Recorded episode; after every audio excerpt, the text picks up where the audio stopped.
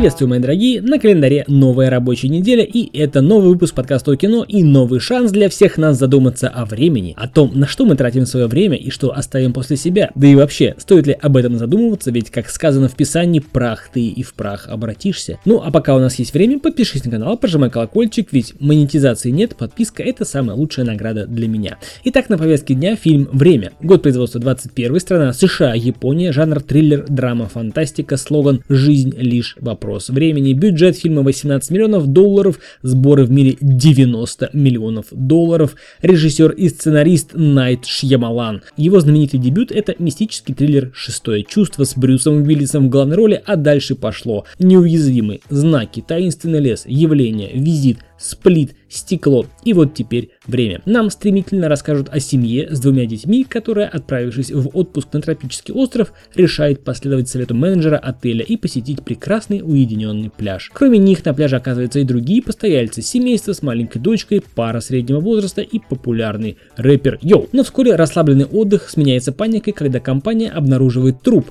и замечает, что дети вдруг начали очень быстро взрослеть. Сразу должен сказать, что фильм Шхималана нужно смотреть самим, без прочтения чтения отзывов, потому что любой спойлер испортит все впечатление. Поэтому спойлеров тут не будет. Что нам показывают в фильме? Красивую картинку, уединенный пляж, отличная погода, море, песок. Что может пойти не так? Дети плескаются в воде, играются в песочек, кушают, молодые растущие организмы, ну в общем красота и идиллия, кабы ее. Но сию картину нарушает вдруг прибившийся к берегу труп молодой девушки, и тут напрягаются все. Тут же наваливается атмосфера мистики, загадочности, во всем и во всех чувствуется напряжение. Практически на протяжении всего фильма фильм кажется запутанным и непонятным, при том, что суть, по идее, как бы лежит на поверхности. Все сюжетное время укладывается в один день. Если хотите, то фильм это квинтэссенция человеческой жизни, и разные пары, разные действующие лица показывают зрителю то, как эти жизни проходят в разные периоды времени, но у зрителя есть привилегия наблюдать все это сразу параллельно за полтора часа. Также у фильма, кроме поучительной наглядности, есть и вторая сторона. Это показательная важность воспитания детей, их воспитания с раннего возраста, а то, ну, в принципе, сами увидите. Ну и, конечно же, плюсы фильма на этом не заканчиваются. Тут тебе и идея жертвы группы людей ради лучшего будущего для всего человечества. Тут тебе и важность ценить время и не откладывать вопросы, требующие немедленного решения